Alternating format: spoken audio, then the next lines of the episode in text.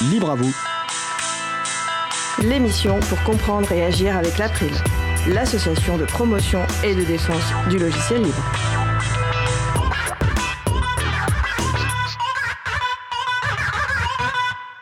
Bonjour à toutes, bonjour à tous, bienvenue dans Libre à vous. C'est le moment que vous avez choisi pour vous offrir 1h30 d'informations et d'échanges sur les libertés informatiques et également de la musique libre. Et c'est la 200e émission Libre à vous. 200. Ce nombre sera d'ailleurs au cœur des deux chroniques du jour. Merci à celles et ceux qui nous suivent depuis le début en mai 2018. Merci pour votre fidélité. Merci également à celles et ceux qui nous ont découvert plus récemment. Et je fais notamment un petit coucou à une personne sur Mastodon qui nous a découvert récemment et qui a commencé à écouter l'émission depuis le début, depuis la première émission. Donc bon courage. Nous vous convions ce mardi plutôt au Café Libre pour débattre autour de l'actualité du logiciel libre et des libertés informatiques. Ce sera le sujet principal de l'émission du jour avec également au programme en début d'émission la chronique de G sur 200. Et en fin d'émission, la chronique de Vincent Calam sur 200 et de l'orthographe. Je précise qu'exceptionnellement pour cette 200e, même si nous faisons de la radio, nous sommes diffusés en direct vidéo sur Peertube, le système libre et décentralisé de vidéos. Donc pour nous retrouver, vous allez soit sur le site libravou.org, soit sur le site de causecommune.fm. Sur la page consacrée à l'émission du jour, vous avez le lien pour nous, nous retrouver en vidéo. Alors je suis Frédéric Couchet, le délégué général de l'April. Libre à vous est proposé par donc l'April, l'association de promotion et de défense du logiciel libre. Le site web de l'émission c'est libreavou.org. Vous pouvez y trouver une page consacrée à l'émission du jour avec tous les liens et références utiles, mais également les moyens de nous contacter. N'hésitez pas à nous faire des retours et nous poser toutes questions. Nous sommes mardi 20 février 2024, nous diffusons direct, mais vous écoutez peut-être une rediffusion ou un podcast. Ça c'est la phrase préférée. Ben voilà, j'ai un trou de William de l'émission Cyberculture qui adore que je dise ça, donc je lui fais un petit coucou parce que je sais que les personnes des autres émissions nous écoutent. À la de l'émission du jour, ma collègue Isabelle Avani. Bonjour Isa. Salut Fred, bonne émission. Et il y a également juste à côté d'elle mon collègue Étienne Gonu qui ne pouvait pas louper cette, cette 200e. Bonjour Étienne. Salut tout le monde Alors nous vous souhaitons une excellente écoute. Cause commune, la voix des possibles, 93.1 FM et en DAB+, en Ile-de-France. Partout dans le monde sur causecommune.fm et sur l'appli Cause Commune. Pour participer à notre conversation, 09 72 51 55 46 et aussi sur causecommune.fm, bouton de chat, salon libre à vous. G, auteur du blog BD Grisebouille, vous expose son humeur du jour dans sa chronique Les humeurs de G, hein, c'est ça, hein, exactement. Ça, ouais. Je ne sais pas pourquoi. Maintenant, je n'ai pas encore fini. Donc, des frasques des GAFAM au mode numérique en passant par les dernières lubies anti-internet de notre classe politique. Il partage ce qui l'énerve, l'interroge, le surprend ou l'enthousiasme, toujours avec humour. L'occasion peut-être, derrière les boutades, de faire un peu d'éducation populaire au numérique. Donc, le thème du jour 200, et je vais brancher la caméra sur toi. Si ça fonctionne bien, et voilà, donc c'est à toi J. Bonjour, salut à toi, public de Libre à vous, en direct, euh, en vidéo pour une fois. Alors oui, effectivement, ça y est, ça paraît fou, mais on va sans doute pas mal le répéter euh, pendant cette émission. C'est déjà la 200e édition de Libre à vous, presque 6 ans après la première. Et oui, tout cela ne nous rajeunit pas. Enfin, je dis ça, je vais pas me la jouer ancien combattant non plus. Moi, je suis arrivé il y a de ça un an et demi seulement, et j'ai fait ma première chronique lors de la 152e émission. Puis aujourd'hui, c'est seulement ma 16e chronique, c'est dire si ma part de responsabilité dans ce 200 est encore assez limitée. Mais il paraît que 200, ça se fête. Alors moi qui suis un énorme geek, ça me surprend quand même un peu. En effet, 200 n'est absolument pas un chiffre rond. Vous auriez fêté la 128e ou la 256e émission, j'aurais compris. Mais 200, non, non, mais n'importe quoi. hein. Bon, alors là, cher public de Libre à vous, tu es peut-être en train de te demander, mais de quoi il parle? Ou alors tu fais partie des gens qui connaissent le binaire et tu te dis, comme les gens autour de cette table, mais qu'il est con. Eh oui, Fred, on va bien parler de binaire pendant cette émission. Et, oui, Bookie, on va peut-être même embrayer sur de l'hexadécimal après. Bon, public de Libre à vous, ne t'enfuis pas tout de suite, tu vas voir, c'est tout simple. Dans la vie de tous les jours, on compte en décimale, c'est-à-dire en base 10, parce qu'on a 10 doigts. En informatique, on compte en binaire, c'est-à-dire en base 2, parce qu'on a deux doigts. Non, parce que l'informatique est basée sur des composants électroniques avec deux états possibles. Soit le courant passe et c'est un 1, soit le courant est coupé et c'est un 0. Ça va? Alors, compter en binaire, c'est facile. C'est comme en décimale, mais avec moins de chiffres. En décimale, on a 10 chiffres, 0, 1, 2, 3, 4, 5, 6, 7, 8, 9. Et lorsqu'on a atteint 9, on incrémente le chiffre des dizaines qui passe de 0 à 1. Ouais, même si le 0 était implicite, 9 c'est bien la même chose que 0,9. Enfin, pas 0,9, hein, 0, 9. Et puis bah, on recommence à compter de 0 pour les unités. Donc on a 1 suivi de 0 qui fait 10, 1 suivi de 1 qui fait 11. Et arrivé à 19, même chose, on incrémente les dizaines, on passe à 2 et on repart à 0 sur les unités, ce qui nous donne un 20 ou 20 si, euh, comme moi, vous venez de Lorraine. Et puis enfin, quand on arrive à 99, on incrémente les centaines cette fois et on remet dizaines et unités à zéro et ça fait 100. Voilà.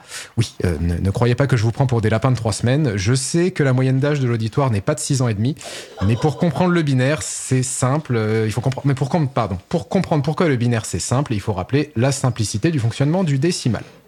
Parce qu'en binaire, c'est pareil. J'ai mes chiffres. Alors, j'ai seulement 0 et 1. Je compte 0, 1. Là, j'ai déjà atteint le plus haut chiffre dont je dispose. Donc, je fais comme en décimal. J'incrémente le chiffre des.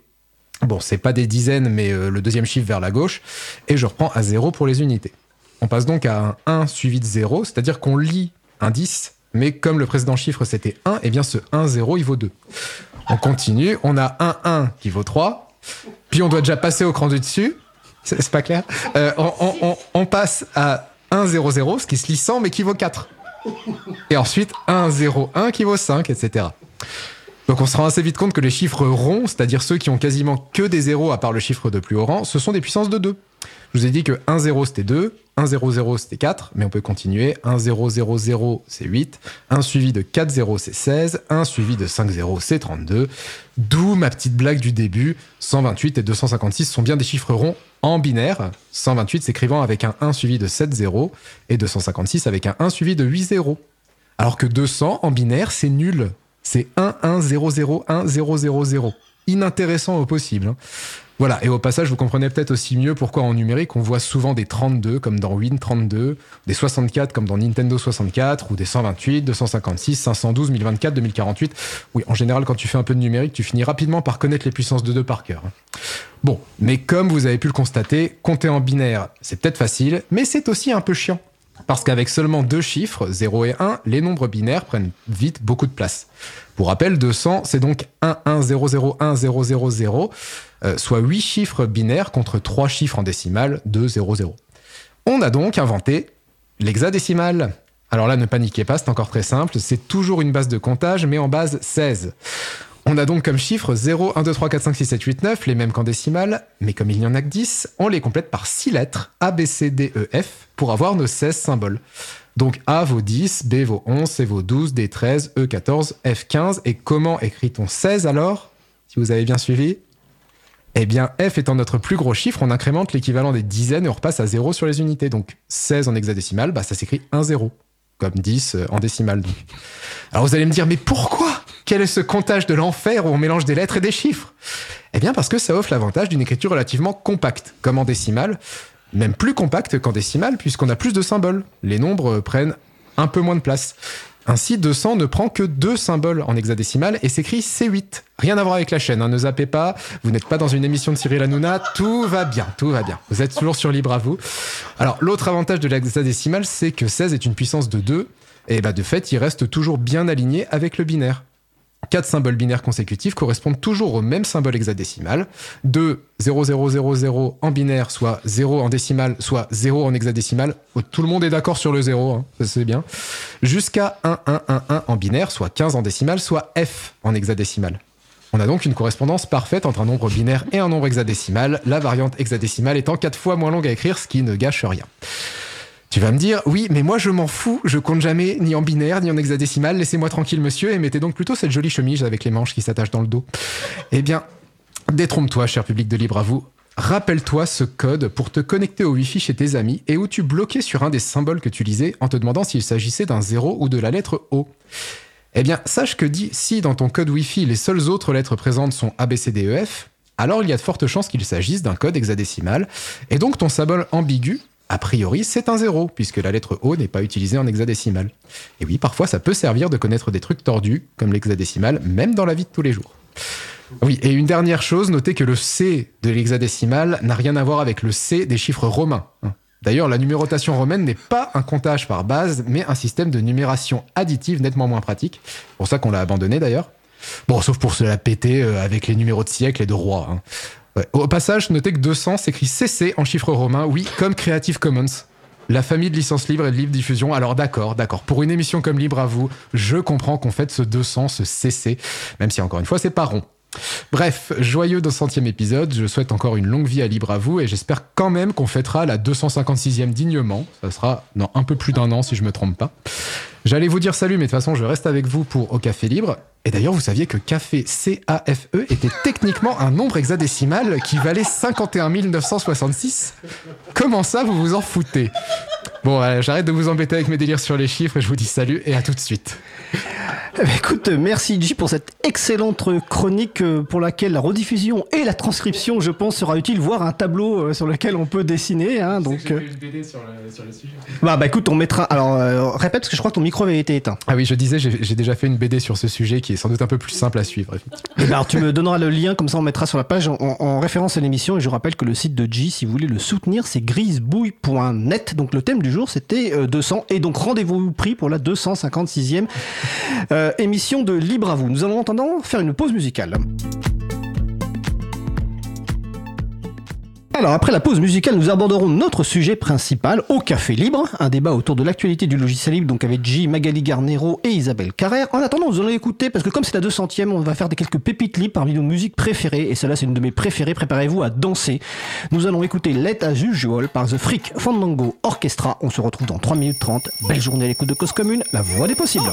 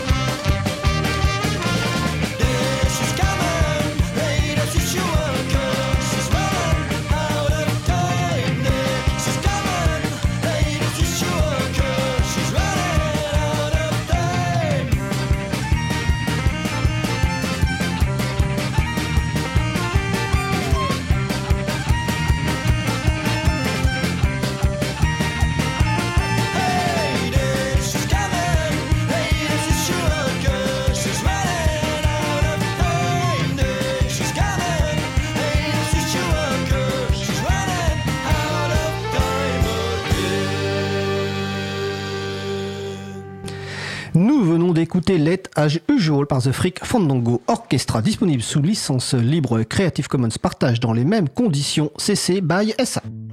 Retrouvez toutes les musiques diffusées au cours des émissions sur causecommune.fm et sur libreavoue.org. Libre à vous, Libre à vous. Libre à vous. L'émission de l'April sur les libertés informatiques. Chaque mardi de 15h30 à 17h sur Radio Cause Commune, puis en podcast. Nous allons passer au sujet principal. Nous allons donc poursuivre par notre sujet principal. Nous vous souhaitons la bienvenue au Café Libre où on vient papoter sur l'actualité du logiciel libre dans un moment convivial. Un temps de débat avec notre équipe de libristes de choc issue d'une rigoureuse sélection pour discuter avec elles et eux et débattre des sujets d'actualité autour du logiciel libre et des libertés informatiques. Autour de la table aujourd'hui, eh ben, toujours J. hein, docteur en informatique et euh, dessinateur. Magali Garnero, libraire, présidente de l'April, également connue sur le nom de Bouquinette. Bonjour Mag. Salut. Et Isabelle Carrère d'Antanac, notre Bonjour. voisine. hein. Bonjour Isabelle, et qui fait aussi une chronique mensuelle dans euh, Libre à vous. Alors, donc, euh, on va aborder quelques euh, sujets. Alors, les personnes qui sont sur les salons web, alors les deux, hein, euh, le salon Pertube et le salon de la radio, si vous avez des réactions, n'hésitez pas, j'essaie de les suivre en même temps. Bah, premier sujet, bah, en fait, là, c'est une, une émission d'actualité, donc l'actualité prime. Qu'est-ce qui est tombé vendredi ou samedi, je ne sais plus euh, Le résultat de plus de 10 ans de procédure entre une petite structure, une petite entreprise du logiciel libre, une coopérative qui doit faire peut-être 30 ou 40 personnes de mémoire, euh, qui poursuivait Orange pour non-respect de la licence libre d'un de ses logiciels, et Orange a enfin été condamné. Qui veut commencer là-dessus? Bon, vu les regards, euh, Ah ouais. je me lance. hein. C'est toi, bah oui, bien sûr. Euh, effectivement, euh, ça, ça commence en 2005 avec un appel d'offres qui est gagné par Orange pour un certain lot. Sauf que Orange va proposer quelque chose, IDPM, je sais plus ce que c'est que l'acronyme, mais je peux le retrouver dans le jugement de 22 pages que j'ai à côté de moi. Voilà, et qui va utiliser une bibliothèque logicielle qui s'appelle LASSO. Pareil, c'est un autre acronyme, et si vous voulez vraiment la définition, je peux aussi le chercher dans le jugement puisque c'est marqué. Sauf que bah, ils vont pas respecter la licence et qu'en 2011, Entrouvert va porter plainte. Alors peut-être l'occasion de préciser, parce qu'en fait, dans le logiciel libre, il y a souvent des gens qui disent libre de droit. Mais en fait, le logiciel libre, c'est pas libre de droit. Donc peut-être déjà expliquer rapidement, parce qu'en fait, ça, on pourrait faire une émission entière là-dessus. D'ailleurs, on a déjà fait une émission sur ce sujet. Alors je me souviens plus du, du numéro, mais on va me retrouver ça en régie. Euh, mais alors, euh, rapidement sur euh, sur quoi est basé, sur quoi sont est basé en fait la, notamment les licences libres, le droit d'auteur. Euh, peut-être J qui est docteur en informatique et, et dessinateur, secteur 42, conventionné ouais, secteur ouais, ouais. 42. Peut-être un rappel rapide. Pourquoi justement, en fait, Entrouvert a pu faire euh, attaquer Orange? Alors en fait des licences libres, il y en a plein déjà. Donc il y a, il y a- bon là celle-ci c'est la GPL, c'est celle qui est la plus, euh, on va dire une des plus restrictives. Enfin bon c'est une façon de parler, mais en tout cas il y a une clause dedans qui est très importante qu'on appelle le copyleft. Alors c'est un peu un jeu de mots avec copyright, mais copyleft c'est-à-dire euh, ça laisse, la- ça, laisse la copie. Enfin en gros on garde la licence. C'est-à-dire que si euh, moi je, prends un logiciel libre qui existe sous licence GPL et que je fais quelque chose avec, que j'en fais une version dérivée, quelque chose comme ça, et ben la licence m'oblige à repartager, enfin elle m'oblige pas à repartager les modifications. C'est-à-dire que si je partage pas ces modifications, euh, je fais ce que je veux quelque part. Si c'est sur mon ordinateur à moi, ça, ça, ça regarde personne. Mais si je partage ces modifications, si je publie ce logiciel, il doit être publié sous la même licence, c'est-à-dire sous licence GPL, donc sous licence libre, qui est déjà une des clauses que n'a pas respecté euh, Orange. Je crois qu'il en a pas respecté d'autres. hein, si j'ai bien compris, c'était un peu le grand chelem. hein, voilà. Mais voilà, donc euh, l'idée c'est qu'ils ont fait une version, euh, une version dérivée de, de, de l'assaut pour leur propre truc, qu'ils ont sur le qui pour le coup était une version publique puisque ça a servi à euh, c'était le portail mon service public hein, donc c'est quand même un truc Oui, il y a même pas mal de gens qui le vont nom, quoi, dessus. hein. et ils n'ont pas ils ont pas republié leur modification sous licence libre et ils n'ont pas fait de leur propre logiciel euh, un logiciel sous licence libre donc c'est ça ça contrevient à la licence GPL en tout cas. Voilà. Et donc, alors l'émission en question sur les licences libres, c'est l'émission 24. Alors comme on a un super site web, il suffit d'aller sur libreavoue.org slash 24 et vous retrouvez ou sur le site de la radio causecommune.fm. Là, vous recherchez euh, licence libre. Donc, rappelez simplement en fait que le logiciel c'est une création de l'esprit. Dans la plupart des pays, c'est protégé par le droit d'auteur. Le droit d'auteur est un droit d'interdire, donc il faut des licences qui expliquent quels sont les droits qu'on donne. Les licences libres donnent les quatre libertés fondamentales du logiciel libre hein, utilisation, étude, modification, redistribution. Et comme tu le dis, il y a un certain nombre de licences qui appliquent ce qu'on appelle la gauche d'auteur, le copyleft, qui impose. Alors c'est pas restrictif, au contraire, c'est une persistance des libertés, c'est-à-dire que chaque version modifiée et redistribuée doit rester sous la même licence. Et c'est ça en fait qu'on trouvait reproché à Orange, c'est d'avoir pris son code sous licence copyleft, donc la plus célèbre qui est la GNU GPL, de l'avoir intégré dans leur outil et de ne pas avoir respecter ces, ces règles. Alors quand on dit plus de 10 ans, j'ai vérifié, la première, euh, euh, première fois où Entrouvert s'est rendu compte de, enfin, a eu des doutes sur ce que faisait Orange, c'était en 2006, donc ça fait 17 ans. Donc le temps d'avoir les preuves, de commencer à faire le- les, les différentes démarches, etc. Alors ce qui est, ce qui est assez effrayant quand même, peut-être euh, Isabelle là-dessus, euh, c'est que finalement on a une, un mastodonte, parce qu'Orange c'est- monstrueux. Alors ils ont différents services évidemment, quoi. Donc là c'est le service Orange Business Services qui est attaqué, donc les, les personnes qui font des développements logiciels. Finalement on peut se dire en fait euh, ils, ils, sont- ils sont sans doute dit qu'Entrouvert allait, allait ne, ne rien faire en fait. à les lâcher, À les à lâcher, laisser tomber, qu'ils Ouais. étaient les plus gros, les plus forts, et comme ils le font dans des tas d'autres, euh, des tas d'autres euh, questions. Moi, ce qui m'interroge quand même, parce que tu disais que c'était pour mon service public, ce qui m'interroge, c'est pourquoi c'était que Orange qui a été attaqué. C'est-à-dire qu'en fait, les- les- l'objet de, cette, de ce qu'ils ont fait eux, de ce qu'ils ont développé, c'était quoi? Je sais pas aller moi sur le, j'en j'en sais rien, je vais pas regarder. Bah, c'était C'était une, une- un morceau d'application. Ouais, En- en fait, de là. Euh, Orange proposait une plateforme Oui. et utilisait le, le logiciel Lasso qui en fait c'est un service d'authentification qui permet de s'authentifier à plusieurs sites différents avec ça. une seule- un seul compte. Et donc du coup, bah oui, mais du coup ça, pourquoi est-ce que ça n'est que Orange qui est attaqué là-dessus et pas, euh, j'en sais rien, l'État, le Parce que- gouvernement, je veux dire. Parce que ou tout simplement c'est eux qu'on qu'on fait tout simplement le développement, probablement. Voilà. Donc c'était une question de cette, le, le libre du coup. euh, Pourquoi est-ce qu'il attaque pas aussi ceux qui ont utilisé les choses et pas simplement Bah, celui qui a développé? Pour moi, je pense que ceux qui l'ont utilisé ont payé Orange pour avoir cette plateforme-là. Donc c'est Orange qui a récupéré un max Tu de sais, c'est la même histoire que les sous-traitants dans le bâtiment, je trouve. Enfin, pardon. c'est pas, exactement pareil, mais c'est quand même ça. C'est est-ce qu'on est responsable que quand on est vraiment strictement acteur de la chose, du méfait? Donc là, c'est Orange qui est acteur du méfait, dont acte. Mais quand on le soutient, quand on le laisse passer, quand on l'utilise, est-ce que du coup, c'est pas grave? Tu vois, je, je pense à la question de la responsabilité que on peut avoir les uns les unes les autres, des, des structures et des sociétés. Et là, décidément, quand même, les ministères ont par rapport à ça. Après, je crois qu'il y a aussi une question de confiance. Ils ont, les gens qui ont, fait, euh, qui ont accepté ce marché public, ils avaient confiance d'Orange, parce que tout le monde connaît Orange, bien sûr, Mais bien et sûr. Orange est honnête, c'est évident. Voilà. oui. Et mal- malheureusement, ça n'a pas été le cas à ce niveau-là. Cette licence-là n'a pas été respectée. Ils se sont fait des sous sur le dos d'une petite entreprise. Exact. Moi, ce qui m'a traumatisé dans le- la lecture du jugement que Fred nous a envoyé, alors pas du tout pour l'émission, hein, juste euh, au sein de l'April, c'est euh, le jugement de 22 pages, Mm. c'est que Entrouvert a dû prouver l'originalité de son logiciel. C'est ça. Il a dû prouver qu'ils avaient réfléchi et qu'ils avaient fait les choses correctement. Quoi. Oui, mais alors ça c'est- c'est c'est normal entre guillemets parce que la, ca- la caractérisation de l'application du droit d'auteur c'est justement l'originalité. C'est-à-dire qu'en fait c'est pas parce que tu écris trois lignes de code que c'est forcément protégé ou régi par le droit d'auteur. Il faut que ce soit original. Donc, cette notion d'originalité, de toute façon, dans tout le cas de contrefaçon de logiciel, il faut démontrer l'originalité. Ouais, mais si le truc avait pas été original, mieux fait que tous les autres, ils l'auraient pas choisi pour l'incorporer à leur Oui, plateforme. d'accord. Donc mais- c'est- c'est c'est de la mauvaise Non, foi. mais ça veut mais simplement. Ça veut simplement dire qu'il y a certains bouts de code qui ne sont pas Ouais, protégés par le droit d'auteur, régis par le droit d'auteur, parce que tout simplement ils sont trop simples entre guillemets. C'est no- juste cette notion-là. En fait, enfin, moi, il y, avait une anecdote comme ça sur. euh, Alors, c'est pas du tout du logiciel, mais c'est pareil, c'est le même principe. Tu avais des, des internautes qui avaient attaqué TF1, je crois, parce qu'ils avaient utilisé des photos pour une émission de bouffe de TF1. Ils avaient pris la, la photo de- de- du plat qu'eux avaient fait. Et la justice là, avait donné raison à TF1 en expliquant que les photos euh, ne constituaient pas quelque chose d'original, puisque c'était une photo de salade comme il y en avait euh, des millions. Et donc le droit d'auteur ne s'appliquait pas. Donc euh, ouais, ouais, il y, a- il y a vraiment un truc quand même comme ça dans le droit d'auteur auquel il faut faire gaffe. Quoi. Alors, euh, sur, le, sur le salon Peertube, on nous fait une remarque ou une question euh, que je vais relayer. Donc, est-il à envisager qu'Orange n'a rien dit aux décideurs, financeurs, qui n'ont pas forcément demandé à avoir les licences logicielles? Donc, en gros, est-ce que. Oui, c'est ce peu que c'est je un- disais c'est sur la remarque par rapport à l'État. Est-ce que l'État s'est préoccupé de savoir ce que faisait Exact. Orange? Bah, Voilà. C'est une excellente bonne question, mais est-ce qu'on a la réponse? Je ne suis pas. pas sûr. Je suis pas Après- sûr, après, moi, il justement. euh, il y a la question légale, en fait. C'est qu'il y a probablement des subtilités légales qu'on n'a pas. Enfin, tu vois, par exemple, euh, i- imagine euh, dans le droit, tu as le recel, par exemple, qui est le fait d'acheter quelque chose qui a été volé, si je dis pas de Mhm, bêtises. Moi, ça, c'est pareil. Si tu sais pas que le truc a été volé, comment ça se passe? Faudrait, faudrait demander à des avocats, je sais pas trop. Ah, euh. Alors, sauf qu'on va quand même préciser que quand il y a plus de 11 ans de procédure, c'est qu'il y a eu appel, Cour de cassation, Oui, il y oui. a une décision de la Cour de justice européenne, de l'Union européenne qui a rappelé qu'en fait ça se réglait sur le, sur le champ de la contrefaçon, euh, de, oui, de la contrefaçon et non pas du parasitisme. Donc en fait, euh, au départ, peut-être qu'Orange pouvait se dire bon, on savait pas trop, on a machin, mais à un certain moment, en fait, ils ont persisté quelque part à dans aller dans le procès. Et d'ailleurs que peut-être ils vont encore agir en cassation sur un autre euh, pour une autre raison que la, la simple contrefaçon. Et encore une fois, Orange fait à côté des choses, ce qui est, ce qui est assez assez étrange, enfin pas forcément étrange parce que ces structures-là euh, sont tellement grosses que à côté de ça, ils font des choses bien dans le logiciel libre.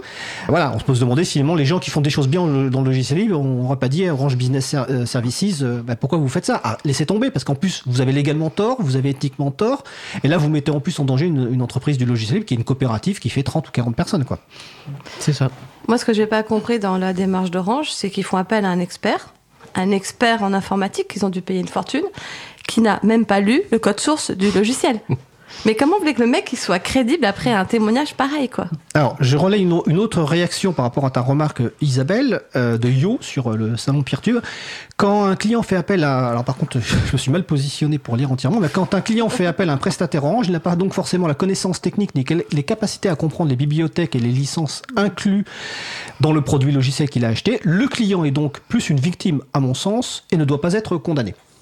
Ouais, moi, ça, pour moi, ça se discute en termes éthiques entre guillemets, ça se discute la, la question de la responsabilité. Je continue à penser que je comprends hein, l'idée qu'on va pas aller regarder dans le détail ce que tu disais toi sur des, on n'est pas voilà, on va on n'est pas à l'abri de ce genre de choses. Pour autant, euh, euh, si on s'il était plus dans la société possible euh, d'acter cette responsabilité que nous avons tous, peut-être que des tas de choses se feraient pas ou se feraient moins. C'est ça que je voulais dire. Alors, comme c'est Orange le, le cas, on va, on va rappeler, parce que je crois que c'est tout à l'heure Muman sur le salon euh, Peertube qui l'a rappelé aussi, c'est pas la première fois que Orange est, entre guillemets, impliqué dans ce genre de choses, et notamment tous les euh, fournisseurs d'accès de, de- de boîtes Internet, hein, euh, Free et compagnie.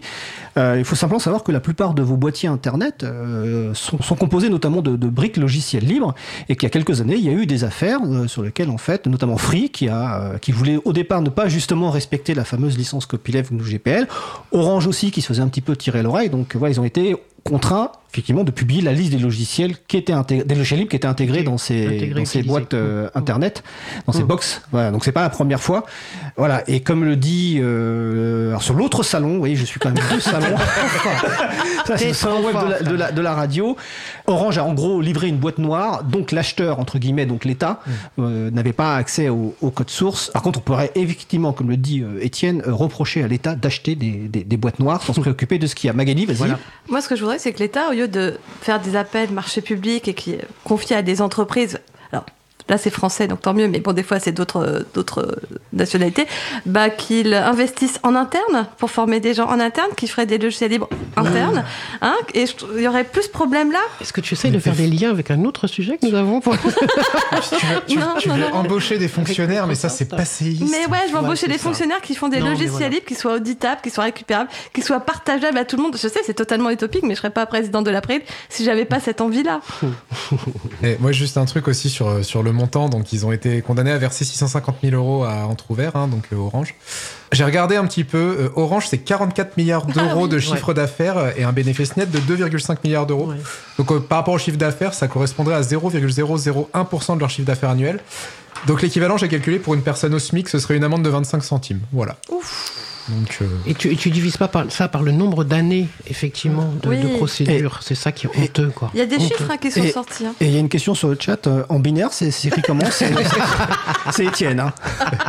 je sors ma calculatrice et je. Et tu veux dire que c'est un peu comme les amendes que met la CNIL, la Google et compagnie, Bah ouais. c'est Voilà. peanuts. C'est bien Ouais, inférieur, quoi. C'est ça, en fait, c'est ce qu'on disait. combien, je veux dire, combien ils ont gagné avec euh, l'appel d'offres de mon, mon service public, quoi. Ouais, je crois que dans le jugement, il y a marqué 8 millions, mais que ça concerne juste une partie d'un lot sur une année et ainsi de suite. Donc c'est. Mm. Voilà. Et on va préciser que pour l'instant, Trouvert n'a pas communiqué. Hein, donc euh, ni Orange d'ailleurs. Hein. je crois qu'ils n'ont pas le droit, non? Ah bah, si, ils ont le droit bien de communiquer, bien sûr que si. Ils ont été déboutés de leur demande de publication. Alors après, C'est autre chose, ça, pas, c'est la Oui, publication de Voilà. euh, Mais ils ont le droit de commenter Oui, le. Donc pour l'instant, ils n'ont pas commenté, donc nous, l'April, On précise, on nous a demandé de, de faire une communication. On attend en fait quand Trouvert communique aussi, parce que voilà. Donc, euh, voilà, et je pense qu'ils attendent aussi de voir un petit peu les, les, les, les, les résultats qu'ils peuvent en tirer. Côté Orange, évidemment, si Orange nous écoute et veut nous appeler, qu'ils peuvent nous appeler, il n'y a, pas de souci. Hein, 09 72 51 55 46, 09 72 72 51 55 46. Voilà, on montrera peut-être qu'il y a des gens qui. Enfin, on sait qu'il y a des gens qui écoutent l'émission parce qu'on les voit plein là. C'est ça, on leur fait coucou d'ailleurs. hein, voilà.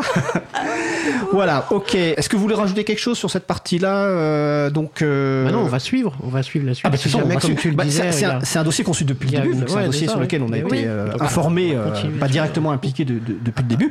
Et encore une fois, comme, comme, comme, comme je l'ai dit sur Mastodon, hein, on, on félicite Entrouvert pour cette ténacité absolument Ouais. incroyable et honte à Orange pour son ce comportement. Tu voulais rajouter quelque Oui, chose bah, juste pour finir sur une note positive, bon, parce que je disais que c'était pas une grosse amende, mais c'est quand même bien fait pour le- leur tronche à Orange. Et ça fait pas de mal de temps en temps d'avoir des petites piqûres de rappel sur euh, les licences libres, qu'on fait pas n'importe quoi avec le logiciel, c'est bien. Quoi. Exactement. Après, je tiens à rappeler que chez Orange, il y a des gens qu'on connaît, qui font des choses bien, qui ont monté une communauté intéressante et euh, qu'on apprécie énormément. Et ce- je pense que ces gens-là n'y sont pour rien de cette mauvaise image de l'entreprise Orange. Donc, je veux les saluer et leur dire qu'on les aime quand même. Bah, il reste quand même chez Orange, quoi. Ça, c'est fait. Bon, ceci, dit, Orange, Bastard. ceci dit, je dis ça, mais peut-être qu'effectivement, on aura cette Bah. partie d'Orange un jour dans l'émission, notamment dans le cadre d'un consortium de, de- de- de grandes entreprises qui essayent de faire, pour le coup, du logiciel libre de façon Oui. correcte. Voilà. Euh, mais si encore une fois, Orange veut, l'autre partie d'Orange, Orange Business Service, veut discuter avec nous de la partie licence et pourquoi ils n'ont pas respecté ces, ces- ces licences logicielles. Voilà. Mais en plus, je pense qu'on va faire un sujet vraiment sur cette, notion de non-respect des licences parce que c'est pas les seuls cas. Il faut savoir qu'il y a beaucoup de cas qui existent mais qui vont pas jusqu'au procès parce que tout simplement, bah, en fait, ça se règle non pas à l'amiable dans le sens euh, financier, c'est ça, c'est vrai que la personne qui se dit, bah tiens, j'ai fait une erreur, je la reconnais, je diffuse les sources et là, là, Orange, dans un cas précis où je sais que j'ai fait une erreur, mais je continue parce qu'en face de moi, j'ai une PME, PMI, je sais que je gagnerai à la fin. Bah, ouais, finalement, la fin, c'est quand même le petit qui gagne. Euh, alors, il y a un commentaire. Je pense que dans ces genres d'affaires, ce qui est important, c'est plus la communication en, en bad actor d'Orange, plus que la réelle euh, prune financière. Bon, bah, on, on verra ce qu'on trouvera en dit par rapport à la prune financière, Ouais. effectivement Ça, aussi. ça fait du bien quand même de recevoir une prune financière comme ça. Voilà. Alors, moi, j'avoue que j'ai- Ouais. j'ai fêté ça avec une bonne bière euh, belge. parce qu'à à Entrouvert, ils aiment bien, euh, notamment, il y, a- il y a une partie en Belgique. Donc voilà. On a, qu'on a- T'as c'était repris deux fois des moules, quoi. Alors, ça, fait, fait une référence. euh, alors, c'était pas des moules, c'était des nouilles, je crois. euh, Pierre Desproges. Non, c'est des moules, des C'est des moules. Ah, c'est des moules. Ok, d'accord. bah, tu vois, alors, voilà. Bon. Ok, allez, on va changer de sujet. Alors, je vous préviens tout de suite qu'on va pas aborder tous les sujets parce qu'on a déjà Bah passé non. pas mal de temps sur. Mais en même temps, on fait ce qu'on veut. Ouais, mais c'était une bonne Voilà, nouvelle. Ça. Alors peut-être qu'on l'a, on va. sujet, quand même. Alors c'est mon Ouais. deuxième sujet à moi. Euh, peut-être que là ça va être beaucoup plus rapide parce que peut-être que vous allez me dire ça n'a aucun intérêt. Ça n'a Euh, aucun intérêt. Ah on va voir. Alors, deuxième sujet. Marina Ferrari, la nouvelle secrétaire d'État chargée du numérique. Alors oui, peut-être que vous ne saviez pas que dans ce gouvernement, enfin dans les gouvernements, il y a des gens qui sont des fois en charge du numérique. Euh, donc avant c'était euh, Jean-Noël Baron, donc du MoDem. Qui était ministre Alors, qui était, alors justement, qui était Ouais. ministre, tu vas pouvoir préciser. Donc, suite à- au, changement de, premier, euh, de première ministre en premier ministre, pendant un certain temps, il n'y a eu personne. Jean-Noël Barrot, lui, est parti à l'Europe de mémoire. Et donc, à secrétariat d'État chargé du numérique, il y a une nouvelle personne qui est elle aussi du modem, qui s'appelle Marina euh, Ferrari, que globalement, on connaissait pas véritablement dans le monde du numérique et autres. Donc, il y a un article Numérama. hein. Toutes les références que- qu'on peut citer sont sur la page de l'émission, hein, sur libravou.org ou sur causecommune.fm. Alors, première euh, remarque d'ailleurs, euh, Magali, Jean-Noël Barrot était ministre délégué, Marina Ferrari est secrétaire d'État. C'est quoi la différence? Et ben du coup, il me semble que comme elle est secrétaire d'État, elle ne pourra pas assister à tous les conseils Ah oui, des auxquels, elle, ministres. auxquels les ministres euh, assistent. Elle sera là que à ceux qui la concernent. Donc déjà, elle est limitée dans la stratégie euh, et elle peut pas imposer le numérique sur des. Voilà, bref. Donc et puis. Enfin, je trouve que c'est un super mauvais message qu'on voit le gouvernement de faire le, passer le numérique en, de ministre à secrétaire d'État, quoi. Je, ça veut dire Ah que c'est moins important. c'est une femme. Ah, mais c'est encore plus. Comme ça, les payer moins. Bah, ouais, Mais c'est pire, façon, ça veut dire que si c'est une femme, elle mérite pas d'être une ministre, elle mérite d'être Bah une si, d'ailleurs, elle-même, elle a tout de suite dit je vais, je vais travailler avec Bruno Le Maire. Elle a dit, tu vois, elle va Ouais, pas, elle, elle pas c'est travailler toute ministre de seule, elle a référence. pas- Elle est pas capable. Voilà, Ça, c'est quand c'est même son pas de ministre de référence. Alors, moi, j'ai- une question pour vous. Toi, tu dis que c'est parce que tu penses que c'est une femme. Une autre raison, c'est parce que finalement le numérique euh, au gouvernement, il s'en fout, donc il, Ah il bah. rabaisse. Troisième possibilité, vu que c'est arrivé après la tragicomédie euh, de, François Bayrou.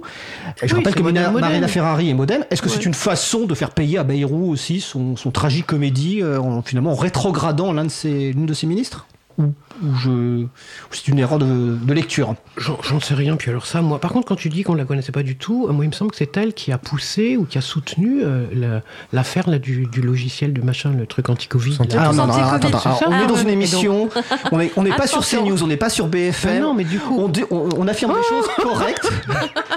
On va, Elle a bossé Ah bon, pour elle a bossé. On va préciser. ouais, ouais. Alors on va préciser. bossé. On va préciser a qu'elle a bossé été. dans l'entreprise. Alors, on va préciser, on va pas tous parler les uns sur les autres. On va Bah, préciser qu'elle a été responsable des ressources humaines d'une entreprise, d'une start-up qui effectivement fait des applications, dont l'une des applications était tous anti-Covid. Voilà. Mais entre l'occurrence, quand je dis qu'on la connaissait pas, on la Donc, connaissait pas avant. Oui. dire, euh, Ce voilà. que je voulais dire, ce que je voulais dire par là simplement, non c'était pas une nouvelle pour une nouvelle comme ça, c'était juste pour dire que euh, c'est quand même quelqu'un qui- pour qui, euh, enfin, qui a œuvré d'ores et déjà, même si elle n'était que aux ressources humaines, etc. Elle était quand même dans une boîte qui avait une certaine logique et une certaine vision du numérique. Donc ça nous donne ça comme message quand même, indépendamment de la question de secrétariat d'État, ministère, etc. Ça nous envoie ça avec le OK, on est reparti, on continue et on va poursuivre et continuer sur des injonctions et non pas sur des choses euh, génialissimes. Quoi. Enfin, je vois pas ce qu'on a de grandes choses à attendre de cette nomination. Bah, rien. Bah, je sais On pas depuis quand on attend quoi que ce soit de la nomination de quelqu'un au gouvernement. Quoi. D'un ministre macroniste. Bah si, pour savoir combien de temps il va rester, par exemple, tu vois. Ah, Attal à On l'éducation lance les paris. nationale. Allez, on versus- lance les paris. Ok. Non, comme- non. Non, mais Après, voilà. Vas-y, C'est pas non plus n'importe qui. Je suis sûre que les gens en Savoie la connaissent, puisque Ah oui. ben, elle était euh, assistante adjointe d'un maire, elle a été députée. Enfin bref, elle, elle est connue localement. Ouais. Ouais, c'est. Pardon. Encore. Je, je, je- je vais forcément pas être gentil avec ce genre de. Enfin, pour moi, c'est vraiment le tiercé de la, de la communication politique qui est vraiment basée sur du vent. Quoi. Justement, t'as le côté local. Effectivement, j'ai eu. On, on s'est partagé un article du Dauphiné, donc euh, du coin. Où, ah, c'est, c'est, c'est une gloire locale comme ça. Bon, moi, je m'en fous que ce soit une gloire locale. Je voudrais quelqu'un qui ait des compétences, qui ait de l'éthique, je sais pas. Euh, voilà, elle est moderne parce qu'elle a bossé en start-up. Bon, effectivement, c'était celle qui a fait tous anti-Covid. Moi, c'est pas, euh, c'est pas mon modèle non plus. Et puis alors le côté expertise parce qu'elle a bossé dans une start-up qui fait du numérique. Enfin, elle était au RH quoi. Ça c'est comme si tu disais oh, bah on va prendre le gardien de nuit de l'entrepôt Amazon, il connaît bien le numérique Oh quoi. non, Enfin, le gardien de nuit, les RH. Bon bah non. super quoi. Non mais bon. Tu vois, non, qu'est-ce que c'est pas Ah, gentil ah, pour les gardiens de Je vous nuit. rappelle que vous avez des, des- si vous êtes pas con, eh, vous avez des petits, euh, comment ça s'appelle euh, Des petits cartons. Des petits cartons si vous voulez signaler effectivement que que un, un- un invité va trop loin. Mais tu as le droit, J, tu as le droit. C'est vrai que l'hexadécimal c'était exagéré. Alors, je précise que sur le salon web, euh, Marie-Audi nous dit euh, Bayrou a demandé des gens de province. C'est-à-dire, euh, voilà, peut-être que voilà. Bon, en tout cas, bon, on la jugera sur les sur les sur les sur les actes, hein, sur les faits, hein, a priori. Magali. Du coup, moi, j'aimerais lui poser des questions, comme ça, si elle nous écoute. Alors, si, alors, si, si elle nous écoutait, Si elle nous écoutait, j'ai plein de questions pour elle. alors au moins une question, laquelle? Ah, une seule Ah bah vas-y, deux, allez. Allez, euh, je voudrais savoir euh, quelle est sa position sur euh, les open bars, genre défense, euh, armée? Euh, parce que franchement, nous, on suit le dossier d'open bar euh, qui utilise des produits de Microsoft depuis une éternité. Donc j'aimerais bien savoir si elle va Ah. changer ça, parce que ben, on serait bien qu'elle s'y mette. Et puis son avis sur le cloud, puisque ben, ce serait bien que ça revienne en France, euh, tout ça. Donc euh, est-ce qu'elle va continuer à, à essayer de mettre en place ce soi-disant cloud souverain? J'adore ces termes. De cloud souverain que son prédécesseur voulait mettre en place et j'étais limitée à deux, donc je m'arrête là. Tu peux aller à trois. T'es la présidente. Hein. Ah ouais, c'est vrai ce que je veux. Alors du coup, j'aimerais lui faire un petit message si elle pouvait mettre à jour sa page Wikipédia, puisque n'importe qui peut contribuer à Wikipédia. Bah, ça serait bien que sur. Bah, ça serait bien que des gens, dans ces cas-là, dans son entourage, je suis sûre qu'elle a plein de gens qui seront payés à faire ça, bah, mettre la page Wikipédia à jour, puisque bah, elle est secrétaire d'État chargée du numérique. Tu veux dire la- laquelle Mais il manque quoi comme information eh ben, ce n'est La pas sienne, encore. Alors, à la date de dimanche, Ouais. sur sa page Wikipédia, parce que moi je suis allée sur sa page Wikipédia, il n'était pas encore marqué qu'elle était secrétaire euh, euh, Là, tu m'étonnes parce que je crois que Pierre-Yves Baudouin Ah. fait la mise à jour de toutes les pages, mais bon, peut-être que bon. Bah, écoutez, on vérifiera. Bah écoutez, il y a des gens qui nous suivent en direct. Connectez-vous sur la page Wikipédia. Donc Marina Ferrari, dites-nous si elle est effectivement annoncée comme secrétaire d'État au numérique. Euh, voilà, ça, ça m'étonne un petit peu que En, Wikipédia en soit tout pas à cas, c'est ce une famille qui a l'air d'être assez connue. Ok, c'est bon pour vous? Ouais. Ah, c'est bon. On va pas tout, tout de suite aborder le sujet d'après. Vu que tu viens de parler des open bars euh, Microsoft Défense, je pense qu'on va faire, on va faire croire qu'il y a une logique dans cette émission. Ouais. Je suis même pas sûr. Alors je préviens, je préviens en régie qu'on je sais pas si on va faire une pause musicale parce que voilà, on verra. Mais, bon, mais par contre, la pause musicale choisie pour la- le sujet principal sera après parce que c'est celle qui a été choisie par Étienne. Nouveau sujet un rapport parlementaire sur la cybersécurité alerte sur le piège Microsoft. Ça, c'est Mag, c'est toi. Ouais, en fait, c'est un des sujets euh, qu'on suit euh, à l'April. Bon, alors, le piège Microsoft, hein, tout le monde le connaît, c'est cette dépendance qu'ont les différents ministères et administrations à n'utiliser que les, euh, les logiciels de Microsoft. Alors, non, pas que, mais beaucoup. Euh, on essaye d'avoir euh, un maximum d'informations en faisant des demandes à la CADA, en, en encourageant fortement les députés à poser des questions au gouvernement pour savoir combien ça coûte réellement. Bon, on n'a pas toujours de réponse, mais en tout cas, c'est quelque chose qu'on suit depuis pff, Je pense que Étienne pourrait le savoir mieux que moi, mais j'ai l'impression que moi je suis à l'après depuis 2007, c'est toujours été un sujet assez important. Et donc là, il y a un rapport qui a été euh, fait, il y a une mission, alors une commission flash sur les défis de la cybersécurité qui a été mise en place en mars 2023. Il aura fallu un peu moins d'un an pour faire un rapport d'information. Euh, ça a été euh, rapporté par Anne Le Henanf et Frédéric Mathieu, qui sont bah, les deux rapporteurs de ces dossiers. Et donc, ils pointent cette dépendance importante aux GAFAM qu'ils appellent le piège Microsoft. Je continue. Bah oui. Non, peut-être juste une précision, parce que tu parlais de 2007. Il s'est passé un truc en France en 2007. Il y a sans doute un lien. J. L'élection de Sarkozy. Voilà. Et effectivement, ça, le, sur la partie Microsoft Défense, c'est-à-dire que très clairement, les, les- les- les enquêtes qu'on a pu faire et euh, complétées par des enquêtes de journalistes, notamment Cache Investigation, confirment que euh, avant 2007, il y avait euh, notamment pas mal de, de militaires qui œuvraient en faveur du logiciel libre, et qu'à partir de Oui. 2016, notamment l'arrivée effectivement de Nicolas Sarkozy en tant que président de la République, il y a eu un changement. Là, vous allez sur le site de l'April, april.org, vous cherchez Open Bar Microsoft Défense. Ah oui. Défense, vous trouverez toutes les informations euh, utiles. Moi, j'ai déjà fait une BD dessus, une chronique dessus. C'est pareil, hein, c'est un truc que je commence à maîtriser un peu. Moi, ce qui me fait rire, surtout dans ce rapport, c'est. Donc, en gros, l'idée, c'est que bah, ils, ils ressortent du chapeau ce truc de l'OS souverain. Là, on avait beaucoup déconné OS, là-dessus c'est sur quoi. OS Op- euh, syst- euh, Operating System, donc système d'exploitation en français. Euh, typiquement, Mi- Microsoft Windows, Mac OS sont des systèmes d'exploitation connus. Évidemment, le nôtre qu'on défend beaucoup, c'est plutôt GNU Linux. Et le rapport dit notamment qu'à l'heure à l'heure actuelle, il n'existe pas de système d'exploitation souverain en Europe. Ah, Et alors, il va falloir définir ce qu'on ce qu'on veut dire par souverain, parce que bon, c'est peut-être Bah un voilà, mot aussi ouais. qui veut dire tout et n'importe quoi. Mais enfin, pour- moi, je le comprends dans un cas comme l'armée, c'est quelque chose où bah, on va savoir que va pas y avoir des accès euh, privilégiés pour euh, une puissance étrangère, euh, par exemple la NSA. Enfin, c'est pas une puissance Au étrangère, hasard. mais voilà, ce genre de truc. Bah, si, dans ce cas-là, il y a un système qui existe. Si. Justement, c'est GNU Linux, c'est un système qui est ouvert, il est donc auditable, il est même modifiable, il est adaptable. Donc, il existe. Ok, il, il fait pas exactement euh, peut-être le café euh, comme veut euh, le ministère des Armées, mais il existe. Et, et sur le salon euh, Peertube, on nous précise qu'il y a aussi la version pour la gendarmerie nationale, alors qui, est, Oui. pas- qui est une vers- version basée sur euh, Ubuntu, qui s'appelle Genbuntu. Et le- la, la- la- la gendarmerie nationale, depuis, je crois, 2006, travaille sur Ouais, ce sujet de mémoire. Et encore une fois, on a reçu euh, le lieutenant-colonel Stéphane Dumont. Donc sur libravou.org, vous cherchez Stéphane Dumont, euh, qui était une des personnes à avoir mis en place euh, cette euh, solution. Donc donc c'est possible. Ah oui, Vas-y. Et d'ailleurs, c'est d'autant plus possible que la gendarmerie, si je dis pas de bêtises, c'est l'armée aussi. Quoi. Enfin, c'est une, Oui. Euh, c'est c'est- c'est- c'est C'est un des corps de l'armée, quoi. C'est une branche d'armée qui est Euh, maintenant au ministère de, de l'Intérieur aussi, maintenant. Ah ok. Depuis quelques ils temps. ont fait un- ouais, Wow, ils ont fait un, Ils voilà. ont fait un paquet. Ils ont fait un paquet. Enfin bon, et puis voilà. Et donc après, on nous dit que les coûts pour migrer euh, seront trop forts, mais en fait, ils sont trop forts à cause euh, du fait d'avoir choisi Microsoft. C'est-à-dire, bah oui, si tu prends un truc avec des formats fermés dans tous les sens, le jour où tu veux les migrer sur des formats ouverts, c'est compliqué. Alors que si tu avais été directement sur des formats ouverts, tu aurais pu migrer de GNU Linux à euh, FreeBSD, je sais pas quoi, ce qui sont d'autres systèmes d'exploitation libres. hein. GNU Linux n'est pas le seul, c'est juste le plus connu. Enfin bon, voilà quoi. Donc c'est, euh, bah, je, je pense qu'on en parlera aussi sur un autre sujet sur euh, les, les données de santé, mais il y a toujours ce truc de l'État qui qui se comporte vraiment comme un consommateur en disant euh, je suis dans un magasin, je ferme les yeux, quels sont les, les systèmes d'exploitation? Mais Oui, du coup, c'est quoi la stratégie de- de- d'écrire des choses pareilles? Parce que tu vois, tu, tu dis effectivement, il faudrait définir qu'est-ce que c'est que souverain. Donc, ok, tu le fais là et tu décris, bah, en fait, ça le serait. Ils le savent.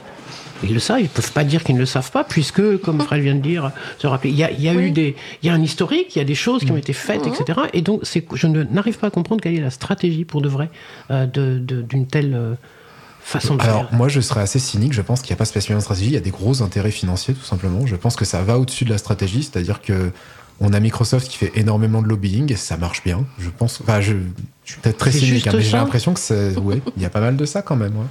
Je peux être bisounours. Vas-y. Allez, je vais être bisounours. Puis il y a aussi le fait qu'on veut pas sortir de sa zone de confort. Les gens, ils utilisent ça, ils font ça, ça va être compliqué pour eux, il va falloir investir du temps, il va falloir les former. Oh bah non, alors. Ouais, enfin, c'est l'armée, quoi. Non, ouais, c'est ça. C'est- je veux Non, dire, c'est je- pas. euh, je- je- ok, une administration euh, à perpète les oies qui euh, ils sont tous sur un Windows euh, XP. euh, bon, Oh. d'accord. Personne Mais- n'a mais, été méchant. mais c'est l'armée, quoi. Mais c'est. Bon. ouais. Non, vraiment, je comprends pas. Je, je suis, je suis assez estomaqué de ça, de cette capacité à continuer d'affirmer des trucs alors que c'est tout le monde sait que c'est pas vrai.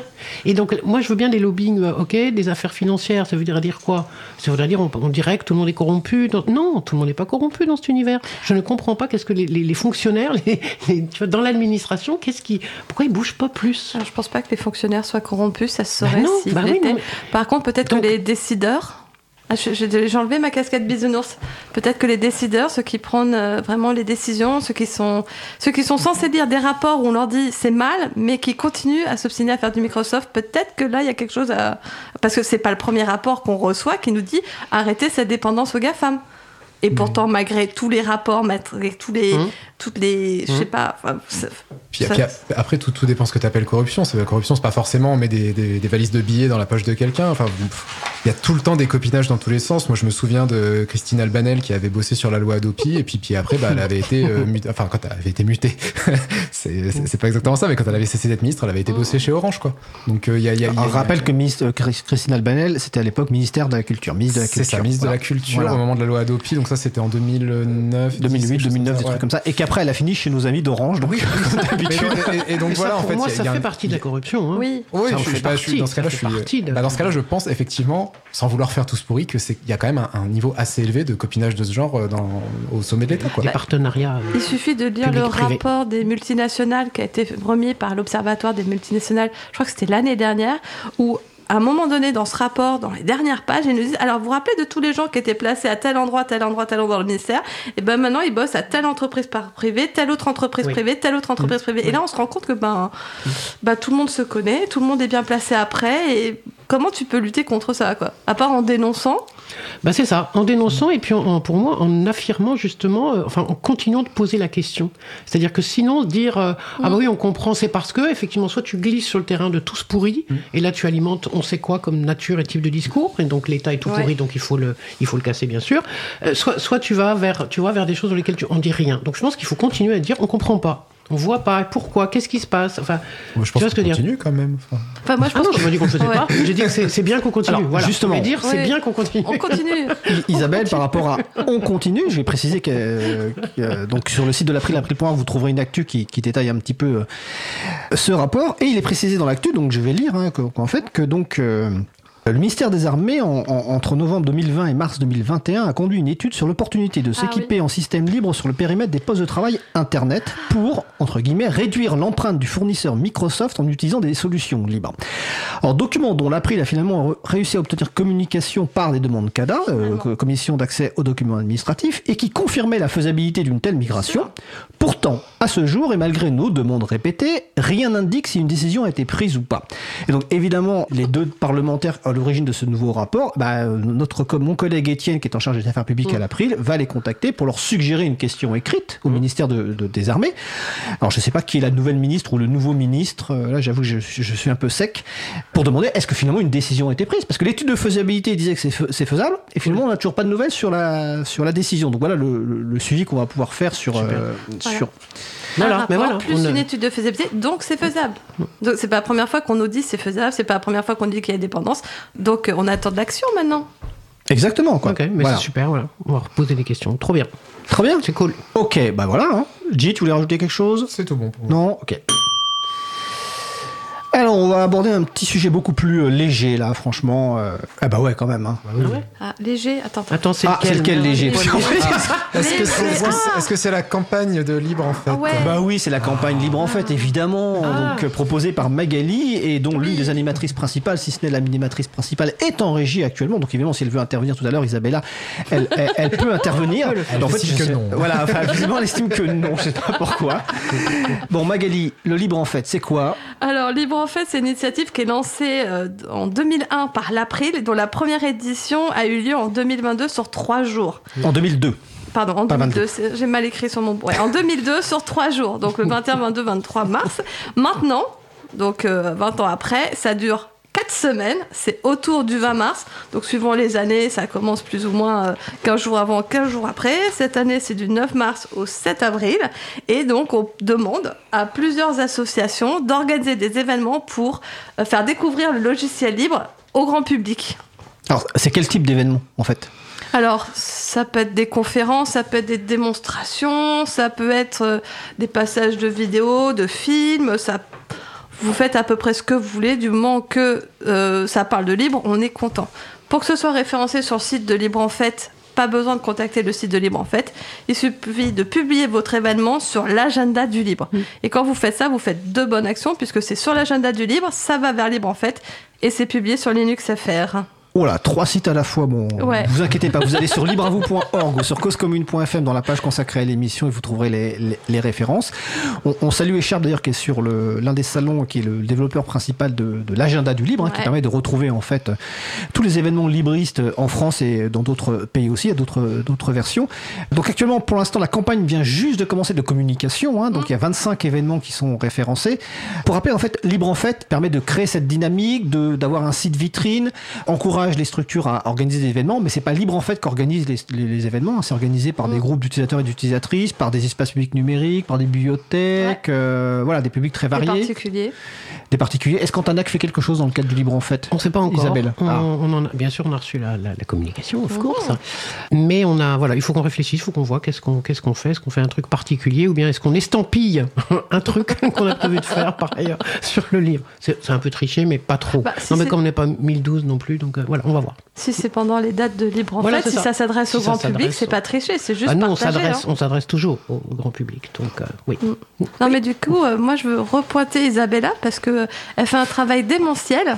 Mais je crois qu'elle va pas. Elle, Allez, elle- accepte d'activer son micro. Vas-y, Isabelle. Ouais. Euh, oui, donc euh, bonjour à nouveau. Je, je voulais juste préciser que vous n'avez pas besoin d'organiser un, un événement spécialement pour le Libre en Fête.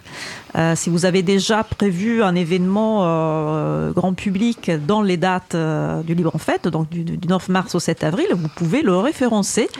Il suffit de, de rajouter le, le mot-clé qui va bien, Libre en Fête euh, 2024 avec un tiret entre chaque mot sur l'agenda du Libre et hop, automatiquement ça va directement dans le site du Libre en Fête.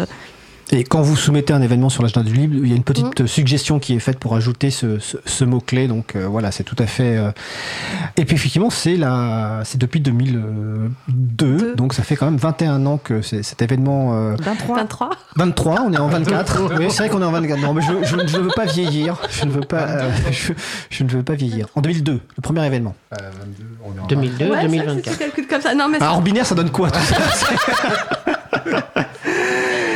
Ok, donc en tout cas, vous libre en fait. euh, donc n'hésitez pas soit à participer à un, à un événement, soit si vous organisez déjà des événements, à le taguer effectivement, à le marquer comme étant euh, libre en fait, hein, pour euh, du moment qui s'adresse effectivement au grand public. Magali, Et du coup, j'ai une petite annonce, mais J pourrait la faire avec moi. Nous, pour Libre en Fête, on va organiser un événement à la librairie où il va venir dédicacer ses livres, parler de licence libre. Et c'est possible que j'ai un petit écharpe qui vienne faire des discussions pour présenter quelques logiciels et parler de chatons. Voilà, Ouais. donc n'importe qui, même une librairie, peut organiser un événement pour Libre en Fête. bon, c'est pas n'importe quelle librairie de la présidente de l'April, quoi. Avant, Ouais, euh, alors, C'est-à-dire que n'importe quelle librairie peut organiser, même s'ils sont pas présidents de l'April. évidemment. Tout à fait. Indique la date, ce sera. Ah, pardon, ça sera le samedi 9 mars. Mais Alors, je suis très mauvaise commerciale, moi. en c'est fait, le hein. 9 mars et c'est pour les 20 ans de ta librairie. Les 19. Les 19. Oh bah viens, j'ai pas de chance avec les dates. Pourtant, t'as le choix. hein, Oui, donc, euh, Non, on peut pas. on est en direct.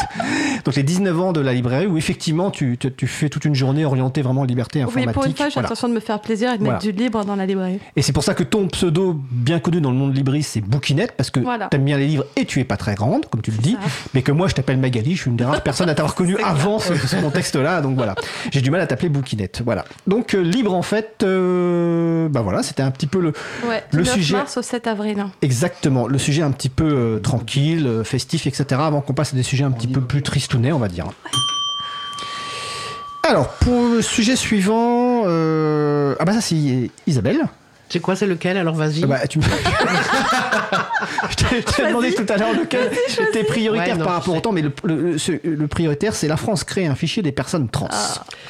Alors, en tout cas, ça, c'est le titre qui a été donné dans, dans l'article que je vous ai Oui, de la quadrature du net, la voilà. quadrature du net. Parce que moi, finalement, et pour faire euh, le lien avec euh, d'autres euh, sujets qu'on a abordés précédemment, euh, je pense que, en fait, ce fichier, il n'est pas simplement que pour les personnes trans, parce que sinon, si on est sur les personnes trans et qu'on reste dans un schéma binaire, et que là, moi, j'avais justement envie aussi de parler du non-binariat.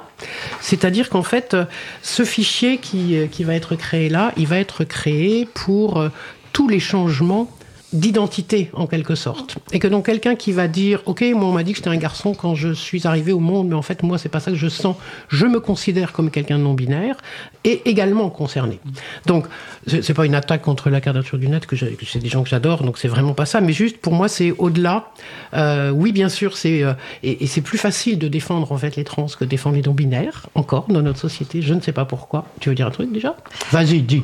En fait, moi j'ai vu ça les trans, les non-binaires, mais j'ai aussi vu ça les- avec les immigrés qui veulent juste changer de prénom pour se faire franchiser. Alors ça, ils en parlent, oui. ils ont mis le titre sur les trans, mais ils en, vraiment- parlent, ils en parlent après. Ouais. Effectivement, dans le corps du texte, il est- ça c'est indiqué un peu plus. Alors pour expliquer quand même pour euh, les auditeuristes, pour pas aller trop vite, mais c'était pour juste parce que comme tu citais le titre, qu'est-ce qui est prévu? Il est prévu de donc c'est un très récent arrêté ministériel qui autorise la création d'un fichier de recensement des changements d'état civil. La question, c'est que non seulement il y a un fichier, mais en plus qui va être accessible dorénavant et désormais par la police notamment, mais aussi tous les services du ministère de l'Intérieur, voire même la gendarmerie, l'armée, enfin, etc. Alors que normalement, un changement d'identité, arrêtez-moi si je dis une bêtise, mais ça doit concerner qui à part les intéressés, les proches, ça doit concerner toutes les administrations qui ont quelque chose à faire avec ça. Autrement dit, évidemment l'INSEE, puisque tu changes de NIR éventuellement, même si... euh, C'est quoi le NIR Pardon, le, le numéro, c'est le numéro de sécu, tu sais, le, Ouais, le d'accord. 1, machin, je sais pas quoi, je sais, ou moi. 2, je sais pas quoi. Et sauf que justement, ils ont toujours pas prévu un 0 quelque chose pour le moment. Et donc ça, c'est une, voilà, ça pourrait être aussi une revendication ou quelque chose qui a été traité depuis les années 70 en fait. hein. Je pense que j'étais petit déjà, on, faisait, on parlait de ça, mais bon, bref. En tout cas, donc tu passes de 1 à 2 ou de 2 à 1 en fonction de ton, de ton changement d'identité éventuel. Et puis ça va, ça va toucher qui Ça va être voilà, donc la, la sécurité sociale, la CAF, et les gens qui, euh, même si au départ ce numéro, euh, NIR, on nous avait dit que ça servirait pas à trop de choses, vous inquiétez pas, c'est pas grave. pas. En fait, on s'en sert beaucoup plus, hein, c'est le numéro d'immatriculation de, de la personne, et qui devient donc, grâce à ce fichier, un numéro d'identité, et pas simplement d'identification. Et c'est là où c'est compliqué, parce que ça veut dire que euh, la police, les gendarmes, etc., vont pouvoir suivre tout changement et avoir éventuellement à en dire quelque chose ou à en faire quoi. Et ça veut dire aussi, comme tu le soulignais, que euh, ce, ce changement-là, pour euh, des personnes euh, qui sont donc, alors on les appelle des immigrés, je trouve l'appellation compliquée, moi. C'est ce qui est Euh, utilisé dans l'article. Ouais, c'est utilisé dans l'article. Alors, je ne sais pas ce qu'il faudrait dire, mais en tout cas, des personnes qui ont été, qui sont en exil, moi j'aime bien plutôt Mhm. ce terme, ou qui, euh, en tout cas, ont été forcés peu ou prou à quitter leur lieu de vie habituel, leur lieu culturel, leur, leur lieu natif, pour aller ailleurs pour des raisons soit économiques, soit politiques, soit etc. Après, le changement de prénom, c'est aussi pour des gens qui n'aiment pas leur prénom parce que leurs parents ont fait des joies de merde. Donc, euh, ça les concerne aussi. Alors, euh, excuse-moi, Oui. Isabelle, il y a une question sur le salon. Quelle est la différence entre identité et identification? Euh, et ben, li- ah là là, pouh là là, alors ça c'est un gros sujet qui dépasse. Mais le c'est toi qui viens de le dire. mais- Ouais, c'est vrai. Ouais. Je l'ai dit. Je pensais que ça allait passer. non, non, non, non, non, les personnes qui nous écoutent suivent ce que tu dis. C'est trop bien. Je suis trop contente. Alors, identification, pour moi, c'était justement l'identification dans le sens, euh, on a besoin d'un numéro d'immatriculation.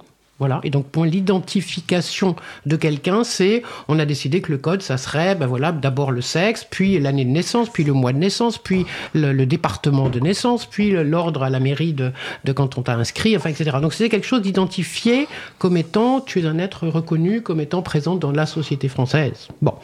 L'identité, c'est autre chose. L'identité, c'est ce que la personne va, euh, va en faire, euh, va va porter, souhaiter porter ou pas, au-delà de cette identification de naissance.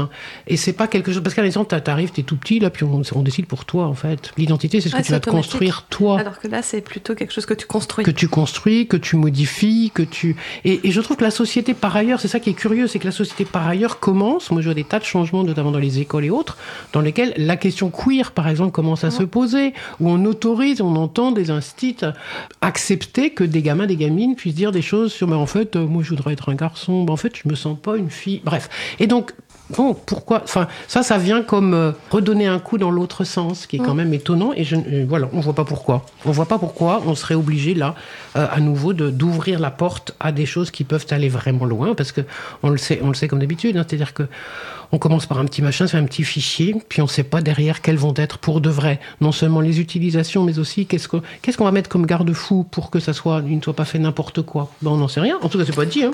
C'est dit nulle part. Alors, je te laisse réagir, mais Oui. juste préciser euh, parce que que c'est pas un- c'est pas passé par un projet de loi ou autre, hein, c'est passé par un arrêté, donc Juste c'est un, un acte réglementaire Oh, oh. publié euh, fin décembre, donc le 19 décembre 2023. On sait généralement que les, les documents, ces choses-là qui sont publiées autour de Noël, c'est ça passe un peu. Soit l'été, soit Noël. Ouais, sur l'été, sur Noël, c'est pour passer un petit peu Mm. inaperçu. Donc voilà, c'est. euh, Et évidemment, la- la- l'article de la quadrature du net dont, dont parle euh, Isabelle est sur la page euh, de l'émission, euh, ou sinon vous allez sur laquadrature.net et Oui. puis vous, vous trouverez les références. Euh, je crois qu'Isa. euh, Mag voulait réagir. Ah ouais, enfin, ça- moi, ça me choque pas que ce fichier existe tant qu'il reste enfin, pour l'administration. Je veux dire, ils veulent faire euh, changement, enfin, qu'il y ait des changements de nom, c'est normal, qu'il y ait des changements de prénom, c'est normal. Ce qui me choque, c'est que ce fichier soit accessible à la police. Ça, je trouve ça mais totalement euh, inadmissible et j'ai ouais, j'ai peur des conséquences. Quoi. C'est euh, c'est des données qui sont censées rester privées ou pour certains besoins, euh, euh, des impôts, la CAF et ainsi de suite. Pourquoi la police doit y avoir accès? Moi, si on peut m'expliquer en quoi là, ces informations doivent être euh, accessibles. Ouais. On, on sait que les personnes, euh, les personnes concernées, que ce soit les, soit les personnes transgenres ou les personnes euh, immigrées, ce genre de choses, sont déjà les plus victimes de violences policières euh, statistiquement. hein, c'est pas, euh, c'est pas moi qui l'invente. Mm. De fait, deviennent encore plus identifiables, encore plus fichés. Est-ce que c'est vraiment une bonne idée? J'ai l'impression qu'on a un truc avec les fichiers qui est le côté, en fait, euh, parce qu'on peut, quoi. On peut faire un fichier, du coup, on va le faire. On se pose pas trop la question. En plus, d'après, si j'ai bien compris l'article de la quadrature, ce fichier-là, comme euh, les informations ont l'air anodines, c'est nom, prénom, bah, il n'est pas considéré comme un, un fichier de données sensible. Donc en plus, il n'est même pas spécialement protégé par rapport à d'autres ça. fichiers. En fait, moi, je pense qu'on devrait avoir vraiment un principe de précaution sur les fichiers qui est de se. En fait, ça devrait être non par défaut. Il faudrait vraiment le défendre, euh, faire, un- faire un- une, une procédure compliquée pour faire accepter un fichier. Et j'ai l'impression que là, c'est un peu le contraire. C'est-à-dire que bon, on balance des fichiers comme ça, puis ah, bon, et puis euh, la, la CNIL peut donner un avis dessus, mais c'est un peu consultatif, quoi. Et c'est euh, c'est assez inquiétant, quoi. Mais c'est pas simplement un fichier, c'est aussi des tables de correspondance Oui. qui sont Mm. ouvertes avec ça. C'est-à-dire que euh, ici, à un moment dans le- dans le- le- l'article, des choses concernant euh, même, on va- on va aller aussi, pourquoi pas, demain matin, je dis n'importe quoi exprès, hein, mais sur à demander la religion des gens. Je veux dire que on est, on est, bah ouais, on est Ah sur des modèles de cet ordre-là. Et du coup, c'est euh, euh, d'abord parce qu'un prénom, ça n'est pas, ça n'est pas anodin. Un prénom, Surtout quand on le change. Voilà, quand on le change, il a, il a du coup une, une origine éventuelle culturelle. Il a, enfin, tu vois. Mmh. Donc du coup, le- le- faire le lien entre ça, des questions de santé, des questions de domicile, et puis on revient à nos affaires sur la santé et sur la CAF. hein. Je veux dire, c'est la même chose pour moi. Quand tu dis qu'il n'y a pas de, enfin, tu vois, c'est pas simplement faire des fichiers, c'est aussi les correspondances qui vont être possibles. Donc c'est pas que la police pour moi qui est le, le risque. C'en est un Mm. énorme, gigantesque, j'entends, mais il y a aussi tout le rôle que d'autres institutions prennent dans le contrôle social. Et il est pour moi aussi important, aussi grave que celui de la police directe. Au moins la police, on sait qui elle est. La CAF, on pouvait croire que c'était pas une police, normalement, non? Normalement. Hein? Voilà. Ouais. Parce que tu dis que nom et prénom, c'est des données pas sensibles. Mm, mm. Mais du coup, pour moi, le changement du nom ou du prénom devient une donnée Ah non, je, sensible. je, je dis pas que c'est Ouais. pas sensible, je dis qu'a priori, c'est la- en tout cas la, la CNIL n'a pas considéré que c'était sensible. Mm. Ce qui se discute énormément, effectivement. Ah, la CNIL. Bah ouais, mais la CNIL, pff, La hein, la CNIL c'est compliqué. Ah, Vas-y, vas-y. Mais non, mais la CNIL, tu vois, c'est c'est navrant. Je trouve ça navrant, la CNIL. Non? Elle a déjà elle est passée sur le sujet suivant. Ah non, ah non, pas du tout. Ah non, en- fait, je a pensais même pas au sujet suivant, Non, non, non, effectivement. Non, mais en plus général, la CNIL. Bah, qu'est-ce que... Ah Alors, non, la mais là, CNIL, la CNIL, Commission nationale de l'informatique et des libertés. Oui, mais là, la CNIL, elle dit, elle dit quoi? Elle dit, euh, bon, oui, enfin, ça fait quand même plusieurs fois, là, ces derniers temps, que la CNIL, elle dit oui, bon, d'accord quand même, mais je suis pas d'accord, mais quand même oui. Oui. Bon, tu vois, c'est triste comme, comme réaction, non? Enfin, je sais pas. Alors peut-être tu vas me dire, nous connaissons des gens qui quand même à la CNIL sont très gentils et que donc, du coup, Non, mais ils sont, Mais, euh, ils sont débordés, c'est évident. Ils mettent pas assez de. Non, j'en- j'en sais rien, je sais pas du tout. bah, je sais pas, je trouve que c'est de pire en pire. Bon, Ouais. en tout cas, bref, c'est pas le sujet de la CNIL, là, c'est plutôt le sujet de ces fichiers, de ces tables de correspondance et de qu'est-ce qu'on va en faire derrière. Donc là, il y a eu des, des- des choses qui vont être faites et qui vont, à mon avis, des choses qui vont, qui vont bouger là-dessus, parce qu'il y a quand même beaucoup d'associations qui, Oui. se, qui se sont branchées sur ce sujet, et donc euh, on va peut-être pas laisser passer ça comme ça. Voilà ce que je pouvais dire aujourd'hui là-dessus. À noter que sur Wikipédia, il y, a une, euh, il y a une discussion Alors pas sur ce fichier-là, mais justement sur le traitement des personnes qui trans qui veulent changer de nom, prénom. Est-ce que ça doit être euh, précisé? Est-ce que ça doit pas être précisé? Est-ce que c'est laissé au choix, ainsi de suite. Donc c'est vraiment un sujet qui est d'actualité Mm. sur le traitement des, euh, des trans.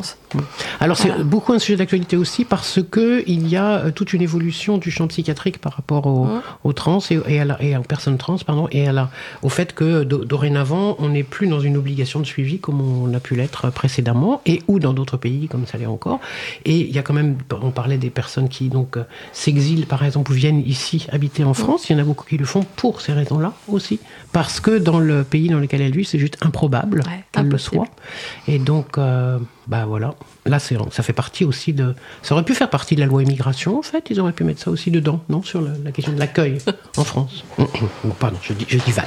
Bon, espérons que la France reste quand même un pays assez accueillant à ce niveau-là. Hum, C'est mal barré. Voilà, merci. Bah, écoute, euh, merci Isabelle. On va passer. Bah, on va, va, pas, lâcher la CNIL parce qu'on va enchaîner avec le dernier sujet. La CNIL qui valide le choix de Microsoft pour héberger les données de santé. Donc ça c'est pareil, c'est toi qui as suggéré ce, ce sujet-là. Je- Alors en Ah fait, oui, mais je- ça faisait l'écho avec, Ouais. la- avec mais le tout, sujet. tout à fait. euh, en fait, je, On était super je n'avais pas vu que Ouais, Vincent était rentré dans. dans- Il était super discret, hein il, ah, il était très discret. Il s'est mis derrière les caméras pour pas qu'on le voit. C'est du direct, hein Voilà. Alors comme on est en direct, Vincent, ta chronique, elle dure combien de temps à peu près? Là, j'ai dû l'écourter. Bon, ok, À d'accord. Bon, d'accord. Alors, pour les personnes qui n'ont pas entendu, Vincent a dit qu'il a dû écourter sa chronique à cause de G. Donc, voilà, il nous reste 5-10 minutes, euh, vraiment maximum, euh, quelques minutes pour ce dernier sujet. Ah Euh, oui, oui, mais je, voilà. je vais faire Donc, très vite. Mais, mais Alors, c'est quoi le sujet? C'était intéressant parce que euh, ça faisait le lien avec ce que tu disais tout à l'heure et ce que tu avais lancé toi comme sujet sur Microsoft, puisque donc la CNIL, la pauvre, pardon, veuille veuille m'excuser, cher CNIL, euh, qui a validé le choix de Microsoft pour héberger les données de santé. Alors c'est pas pour tout le monde, c'est pas tout de suite, d'accord. hein, on commence comme, comme d'habitude, on fait. En France, on adore faire, on, on et puis après, on, généralise parce que l'expérimentation a bien marché. Donc là, on imagine que ça va bien marcher et donc le choix de Microsoft euh, a été fait parce que et là, on va revenir aux autres questions que tu évoquais tout à l'heure. Ouais, ouais, tu vas grincer, vas-y. Faute, faute d'alternatives européennes satisfaisantes. Alors, ils n'ont pas mis le mot souverain, là, mais parce que du coup, euh, non. Non, ils ont mis européen. C'est ça, c'est la même. On est vraiment sur le même type de sujet. En fait, on était très euh, raccord hein, dans Ouais. nos propositions de, de choses sur l'actualité, là. Euh, parce que, en fait, cet entrepôt de données donc, de santé pour la recherche, hein, c'est dit que c'est pour la recherche, c'est pour notre bien, évidemment. Oui, c'est toujours pour notre bien, Pas, hein. Voilà, c'est pas du tout pour aller déposer des données et, et- et avec un risque. Non, non, non, il n'y a pas, il a pas. Bon, d'accord, il y a un petit peu un risque, mais c'est c'est aussi c'est la faute de comment il s'appelle? Alors il y avait OVH, Ouais, qui a pas fait Euh, assez bien. Numpost et Cloud Temple. Je les connais pas les deux autres, mais en tout cas, voilà, ils n'ont pas fait assez bien, C'est les ça. fournisseurs Oh. français. Et donc, euh, en fait, c'est de leur faute si on a été obligé de confier à Microsoft les données de santé de, de 4 ou 5 départements, là, euh, avant de, de Mm. pouvoir mettre ça. euh, Malgré les risques. Tu vois, on, Oui. Voilà, ils sont pas assez bien, mais, on a confié à c'est parce que c'est pour malgré un les petit temps, c'est temporaire. Oui, D'accord? On va, on va les qui va donner. durer. Ah oui, mais, mais déjà, mais de toute façon, temporaire, ça veut rien dire. De- de- quand tu donnes des données, tu les donnes. Enfin, je veux dire, comment Tu peux pas fais les récupérer après. pas hein. dire, bah non, tu peux pas dire après, faites comme si je ne vous avais rien dit. Non, bah non, c'est dit. Ce qui est dit est dit. Donc, euh, voilà. Donc, on a quatre hôpitaux français, les hospices civils de Lyon, le centre Léon Bérard, le CHU de Nancy, la Fondation Hôpital Saint-Joseph, et puis les données de l'assurance maladie, remboursement de consultation et de soins, parcours hospitalier, et hop, on refait le lien avec notre autre fichier, non? Ouais. Mais moi, ça, ça- ça, c'est toujours le même truc qui m'agace, quoi. C'est ce côté, il n'y avait pas d'alternative, mais une alternative, ça pourrait se construire, en fait. Ah, Et ça- ce, ce truc, euh, c'était, ce qui pour moi est vraiment un dogme, le dogme néolibéral qui dit qu'en gros, la, la puissance publique ne doit avoir aucune compétence, quoi. C'est un truc, euh, il faut qu'on, il faut qu'on achète des trucs, mais grand Dieu, alors là, on va jamais embaucher des gens en Non. interne parce que c'est, Ah un coût. Alors qu'en en vrai, c'est débile. Je veux dire, des fonctionnaires, euh, ils, ils vivent en France, ils consomment en France, alors que des licences, quand tu les payes à Microsoft, ça part à l'étranger en pure perte, quoi. Je pendant des décennies, on a eu des fleurons français, on a eu EDF, on a eu France Télécom, la SNCF, tout ça. On a tout pété et maintenant on refuse complètement euh, de faire marche arrière, de dire que bah en fait, ce serait pas mal d'avoir des compétences publiques, quoi, des compétences en interne, quoi. Et voilà. Et donc que ce soit pour ça, pour l'armée, pour ce que tu veux. On, ça en a, me- on en a gâché plein ça des compétences qu'on avait, qu'on avait dans les Ouais. ministères. Il y avait énormément de gens hyper compétents sur les sujets d'informatique, notamment dans les ministères. Et ceux-là, on les a, piou, on Bah. les a virés. bizarrement, quand ils sont compétents, ils veulent faire du libre et du coup, ben, on s'en passe. Pardon. C'est QFD, voilà. Bon, c'est bien, on, on s'en tient là, c'est bien. Non, c'était clair comme sujet. ça Comme tu veux. hein, je- Hein alors, non, je sais pas, sauf si vous avez autre chose à en Sauf dire, s'il y a des réactions, ou même sur, le, sur les salons web, hein, je ne sais pas s'il y a des Faut, faut réactions. attendre les 30 secondes de PeerTube. Ah oui, effectivement, il y a Ah un mais- décalage, Il y a un petit décalage. effectivement, Ah oui, euh, qui doit être de 25-30 Ok. secondes, voire un peu plus par rapport à, à Pierre Tube, effectivement. Bah, écoutez, euh, Non, mais c'est vrai que c'était, on, a, on a eu trois sujets qui, qui se recoupaient pas mal, hein, que ce soit sur, euh, sur le ministère des Armées, ça, ça, et puis c'était quoi le dernier? C'était euh, Le Ah, le le- piège Microsoft. piège Bah, Microsoft. tout- tout- tous les sujets en fait qu'on a traités Ah, là, le. Et les, fichiers, tous, les, les- tous ces sujets-là, en fait, ils ont comme conclusion ce que vous Bah, avez dit, c'est-à-dire euh, comment est-ce qu'on fait pour un jour euh, arrêter le, le- le- le désastre en la En matière, redonner euh, des, des compétences, des gens, de l'argent là où il faut pour développer des choses un peu de manière intelligente et libre, quoi. Non, mais la question, on sait comment faire. Mais bien sûr il faut qu'on faire sait, ça. il suffit La juste question, de le c'est faire. pourquoi on le fait pas? Pourquoi les administrations, les élus, les... qui vous voulez, ne le fait pas Parce que, bon, ok, euh, ils font pas de libre, mais ça reste en interne, ça fait monter les compétences. Bon, déjà, je serais un peu plus contente que juste engraisser Microsoft et les GAFAM, quoi. Mais même ça, ils le font pas. quoi. Oui, moi je parlais de, des fleurons français, France Télécom. Moi, je, je, je dis pas qu'ils faisaient un truc fabuleux avant. Bon, on a eu le Minitel qui était quand même un truc, voilà, on peut en penser ce qu'on veut, mais c'était quand même un truc. Ah, C'était génial. Ah, c'était quand même un truc, euh, une exception française. Je veux dire, c'était un, un peu un ancêtre d'Internet. euh, voilà, c'était un truc qui avait été développé par la puissance publique. Alors, ok, le Minitel, c'est pas fou. Mais euh, donc, oui, il y a, il y a quand même un côté. Euh, même si c'est pas, euh, ça va pas aller dans une direction, parce que ça n'ira jamais dans notre direction complètement, de toute façon, euh, parce que bon, on est en démocratie. Ça, je c'est ton dire, côté voilà. négatif. Mais, Non, non, cascade mais- bisounours. Non, mais même, euh, mais euh, je pense pas que ce soit forcément une bonne chose que tout aille dans ma direction. Je ne suis pas euh, égocentrique à ce point. Mais, euh, mais même si elle est dans, des- si elle est dans des meilleures directions, dirons-nous, même si c'était pas du 100% libre et tout, si c'était, euh, mais déjà si effectivement on arrêtait de juste de, de, de se considérer comme des consommateurs et de tout balancer dans des, des logiciels étrangers et tout ça, bah, il y aurait déjà du mieux, quoi. ça vous va comme conclusion? Ouais, c'est bien. C'est bien? Ouais, c'est bien. Alors, je préviens d'avance la régie que ça sera la troisième pause musicale, pas la deuxième qu'on va faire. voilà. Bah, écoutez, merci pour ce nouveau café libre, hein, avec G, Merci à toi. Magali, dites bouquinette, allez, je vais faire un effort. Et euh, Isabelle, puis, bah, écoutez, le prochain au Café Libre, c'est c'est le mois prochain. Euh, alors, je ne sais pas qui sont les trois personnes qui participeront, vous verrez, parce que c'est une, une équipe ressoudée de six personnes qui tournent. En tout cas, merci à vous et merci aux personnes qui nous ont écoutés. Donc, avant de passer au sujet suivant, qui sera une nouvelle chronique sur euh, 200, euh, nous allons faire une pause musicale. Bon, moi, j'allume les bougies. Alors tu peux allumer les bougies, mais tu me laisses annoncer la pause musicale pour que les gens puissent écouter la pause musicale. Donc nous allons écouter une pause musicale choisie par mon collègue Étienne Gonu. C'est Lemony par Minda Lacey. On se retrouve dans deux minutes. Belle journée à l'écoute de Cause Commune. La voix des possibles. Cause commune 93.1 Lemon, lemon, lemon, there are too many, too many, too many, too many lemons in my pie. The pie was lemon and lemon and lemon, there are too many, too many, too many, too many lemons in my pie.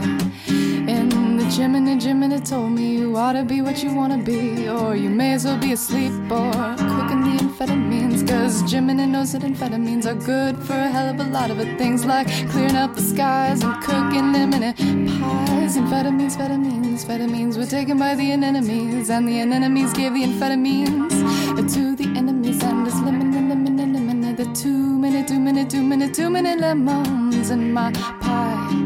The pie was lemon and lemon and lemon, the two minute, two minute, two minute, two minute lemons in my pie. A cramming a chimney found him, it crammed up in the chimney. Must have been from all the yummy amphetamines he'd been a giving me, and they were limited, oh so limited. I sunk right to the pit of me, and I thought that he was shitting me when he brought up the possibility of us finding the enemies to locate the enemies and reclaim our oh so precious abilities of making a lemon pies just a bit less lemony. There are too many lemons in my pie. I, I, a lemon, a lemon, a lemon, the too many, too many, too many, too many lemons in my pie. The pie was lemon, and lemon, and lemon, the too many, too many, too many, too many lemons in my pie.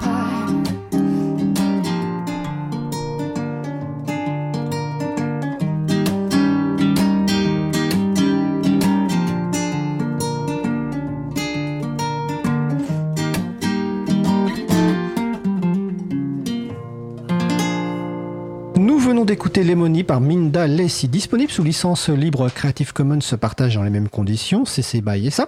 Sur la page de l'émission, vous pouvez trouver aussi un lien vers une interview de Minda Lessi réalisée il y a quelque temps par mon collègue Étienne Gonus et sur euh, la page de l'émission, c'est libreavou.org slash 200 ou sur causecommune.fm. Retrouvez toutes les musiques diffusées au cours des émissions sur causecommune.fm et sur libreavoue.org. Libre à vous, libre vous. L'émission de l'April sur les libertés informatiques. Chaque mardi de 15h30 à 17h sur Radio Cause Commune, puis en podcast. Nous allons passer au sujet suivant. Vincent Calam vient de s'installer dans le studio. C'est la première fois qu'on est cinq autour du plateau. Donc euh, Vincent, informaticien, libriste et bénévole à, à l'April, nous propose des chroniques et lectures buissonnières. Ou comment parler du libre par des chemins détournés en partageant la lecture d'ouvrages divers et variés. Alors le chapitre aujourd'hui est intitulé, c'est un peu bizarre, 200 et de l'orthographe. Euh, oui, alors moi, tout comme G, je me suis dit, bah, qu'est-ce que c'est la 200e On va faire un sujet sur 200. J'ai mis en parenthèse euh, ma chronique précédente que j'ai pas continué sur l'histoire des libertés associatives. Sauf que Jim un peu euh, donc et m'a un peu coupé l'herbe sous le pied puisque j'avais aussi remarqué que 200 en chiffres romains c'était CC. Je trouvais que c'était très sympathique, mais voilà, je vais, je vais, c'était quand même pas le cœur du sujet heureusement. Euh, donc je vais, je vais, je vais traiter le cœur du sujet parce que quand euh, on m'a dit une chronique sur 200, bah, j'ai un premier réflexe de l'homo numericus, c'est de faire une recherche sur internet. Alors, surprise, il n'y a pas grand-chose. Hein. Sur, euh, sur 200, il y a les 100 schtroumpfs, les 300 spartiates, mais euh, à part 200 les valets au, à la belote, il n'y a pas grand-chose. Et mes surprises, quand même, dans les premières occurrences, on trouve une entrée sur le Wiktionnaire. Alors, j'ignorais que les nombres disposaient de leur propre plage, donc c'est un préjugé de ma part. Hein. Les, les, les nombres sont des mots comme des autres. Et rappelons que le Wiktionnaire fonctionne sur le même principe que Wikipédia, mais là où euh, Wikipédia est une, une encyclopédie, là c'est une, édition collaborative des définitions du terme euh, du, le- du lexique. Donc j'ai vu que 200 se disait CC, donc ça me parlait, je me dis c'est un signe, faut que je continue sur ces doigts. La deuxième chose qui m'a frappé, c'est que 200 était écrit avec un tiret. Et le Wiktionnaire le rappelait, c'est la forme préconisée par la réforme de l'orthographe de 1990. Le Wiktionnaire étant ouvert d'esprit, lui, il propose également une entrée pour 200 sans tiret avec une espace qui correspond à la vieille orthographe. Alors cette évocation de la réforme de l'orthographe me fait penser à une lecture récente, c'est le manifeste des linguistes atterrés intitulé Le français va très bien merci, édité chez Gallimard dans la collection Tract. Comme on est en on est vidéo, on peut le, montrer à l'écran. Euh, en plus, euh, pas pas cher du tout. Donc c'est un manifeste rafraîchissant qui bouscule le fétichisme très français sur l'orthographe, rappelle que c'est un puissant marqueur social et promeut la simplification. Celle de la réforme de 90, qui a mis tant de temps à s'imposer alors qu'elle est en fait euh, très légère, voire timide, mais aussi euh, d'autres règles, comme l'invariabilité en toute occasion du participe pour l'auxiliaire et l'accord au plus proche, qui non seulement euh, remplace la règle masculin l'emporte sur le féminin, mais est tout simplement beaucoup plus agréable à l'oreille. Alors, toutes ces modifications provoquent des levées de boucliers chez les conservateurs de tout poil. Je conseille particulièrement le passage du manifeste sur Molière qui vous fournira quelques arguments quand on vous sortira, c'est la langue de Molière qu'on assassine. Bref, donc c'est une, euh, lecture, c'est court, hein, c'est percutant, une lecture que je vous conseille, mais à ce stade de la chronique, il est temps de laisser à Fred l'occasion de poser la question rituelle. Quel est le rapport avec le logiciel libre Voilà. eh bien, fort de ma lecture du manifeste, je suis allé regarder ce qu'il en était des correcteurs d'orthographe sur les systèmes libres. Sur la distribution GNU Linux de mon ordinateur fixe, euh, qui est ma j'ai constaté que LibreOffice acceptait les deux orthographes, celle de la réforme et la désuète. C'est, me semble-t-il, la meilleure position. Hein. C'est celle du dictionnaire et c'est celle qui nous laisse la plus grande liberté. Elle a aussi l'avantage de ne pas prendre parti. J'ai juste constaté que l'outil de correction, c'est différent de correcteur d'orthographe, l'outil de correction automatique, m'empêchait d'écrire chariot avec deux R. Bon, bah, pénible, mais, mais, mais contournable. Par contre, sous LibreOffice, sous Debian, l'ancienne orthographe était imposée et des accents circonflexes fleurissaient un peu partout. Debian serait-il un fief du conservatisme? Alors, j'ai mené donc mon enquête. Dans les deux distributions, le dictionnaire de LibreOffice est géré par une dépendance appelée Unspell, hein, c'est le nom du logiciel. Et dans le cas de Debian, il y a trois paquets différents, mutuellement exclusifs. Le dictionnaire conservateur, le dictionnaire de la réforme et le dictionnaire avec les deux graphies acceptées. Donc chez Mageia, par contre, il n'y a qu'un seul paquet qui correspond au dictionnaire avec les deux variantes. Comme dans la distribution Debian, le paquet installé par défaut est le dictionnaire conservateur, j'avais l'explication de ces différences. Alors évidemment, ce choix du conservatisme par défaut me paraît discutable. Certes, on peut changer le paquet, hein, mais il faut le savoir. Cependant, ce choix n'est pas le fait de l'empacteur Debian, qui lui-même s'appuie en fait sur sa source qui est le site de Grammalect. Alors, Grammalect, c'est un outil de correction grammaticale, qui est bien connu d'ailleurs du groupe Transcription. Je suis allé donc sur ce site, mais malheureusement, il a un gros problème, parce qu'il a eu un gros problème en 2022, et toute la partie forum a disparu. Son seul demeure le dépôt du code. L'autre problème, c'est que tout paraît géré par une seule personne, anonyme de surcroît avec une activité réduite. J'ai d'ailleurs trouvé un ticket resté sans réponse du mainteneur, du paquet Debian Unspelled, justement, qui demandait où trouver une nouvelle version à jour. Alors j'ai évidemment beaucoup de respect pour cette personne anonyme qui fait un travail formidable et je compatis aussi euh, beaucoup à la perte de données du serveur, mais un outil qu'un dictionnaire ne peut pas être l'œuvre d'un seul. En ces temps de combat, notamment autour de l'écriture inclusive, il serait important qu'un collectif s'empare du sujet. C'est pour ça que je profite de ces chroniques hein, pour lancer un appel. Si malheureusement la personne responsable de Grammalect ne répond plus, lançons un nouveau collectif pour proposer un dictionnaire à jour. Dans un premier temps, on pourrait présenter ça comme le dictionnaire de l'April, utilisé pour toute sa production littéraire. Euh, Il sera évidemment disponible pour tous et gageons que le mainteneur du paquet Debian sera content d'avoir une source fiable et active. Une entreprise de travail très intéressante est fournie par un autre ticket sans réponse sur le site de Grammalect. J'ai mis les, références sur le site. Celui d'une personne visiblement active dans le Wiktionnaire qui propose de faciliter l'intégration des nouveaux termes du Wiktionnaire dans le dictionnaire, dans le dictionnaire orthographique. Je pense qu'articuler deux projets libres aurait beaucoup de sens. Voilà, alors pour conclure, nous rappelons souvent à cette antenne qu'il y a mille manières de contribuer au libre et qu'il n'est pas nécessaire de savoir coder. Je crois que le dictionnaire du français est un très bon exemple. Voilà, il n'y a plus qu'à, comme on dit. Alors rendez-vous pour la 300e du libre à vous et on vous tiendra au courant de l'avancée du projet. Bon, écoute, merci Vincent, mais ça sera le rendez-vous la 256e, si tu as bien écouté la chronique de G au début de l'émission. C'est vrai. Et non pas la, la, la 300e. Alors, comme on est un petit peu en avance, euh, Vincent, euh, je vais te demander quand même de préciser peut-être, euh, parce que tu as employé plusieurs fois le, le terme distribution, euh, paquet. Est-ce que tu peux nous rappeler euh, ce qu'est une distribution logiciel libre? Est-ce que c'est avec un paquet? Voilà. eh bien, en fait, nous, contrairement à Windows, où euh, par exemple on, télé, on, a, on a Windows préinstallé et puis euh, ensuite on doit aller télécharger sur des sources plus ou moins fiables les différents logiciels qu'on veut installer, nous Linux est présenté sous la forme, euh, pour le grand public, sous la forme de distribution, c'est-à-dire tout l'ensemble de logiciels, pas seulement euh, ce qui fait tourner l'ordinateur, mais également euh, la logiciel de bureautique, le navigateur et, et, et ainsi de suite. Et comme partir euh, des sources serait compliqué, euh, pour faciliter la diffusion de, de, de GNU Linux et de logiciels libres, il y a des distributions qui présentent des paquets faciles à installer. euh, et donc il y en a plusieurs. hein. J'ai cité euh, Debian, qui est une des plus connues. Euh, Moi j'utilise Ma- Mageia. Et puis il y, en a, il y a Ubuntu également qui est, qui est connu. Et à chaque fois, il propose, euh, on a euh, propose plein de choses qu'on peut pas installer. Mais il y a quand même, c'est pour ça que je parlais du, du back and spell, il y a quand même le phénomène où il y a ce qui est installé par défaut et ce qui ensuite on doit faire l'effort d'aller euh, d'aller rechercher, ce qui fait que il y, a, il y aura toujours des, le biais de celui qui prend la décision de ce qui est par défaut et de ce qui l'est pas. Bah, Écoute, c'est un beau résumé au, dé- au, au débeauté. Je renvoie les personnes qui veulent en savoir plus à l'émission numéro 10 de Libre à vous. Donc libreavou.org slash 10, dans laquelle on est euh, pendant... Euh, deux, deux ou dix? Non, 10, 10, ah, putain. 10 en, bi- 10 en décimale, effectivement. Euh, slash 10. Donc c'était la chronique Lecture buissonnière de Vincent Calam. Merci Vincent, puis à la- à- au mois prochain. Oui, au mois prochain. Alors l'émission se termine sous peu. On va passer à quelques annonces de fin.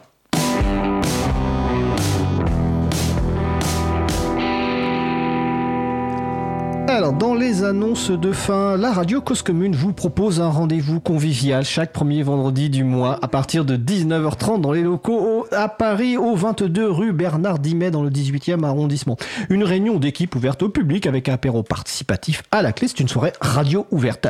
Occasion de découvrir le studio, de rencontrer les personnes qui animent les émissions. La prochaine soirée rencontre aura lieu vendredi 1er mars 2024.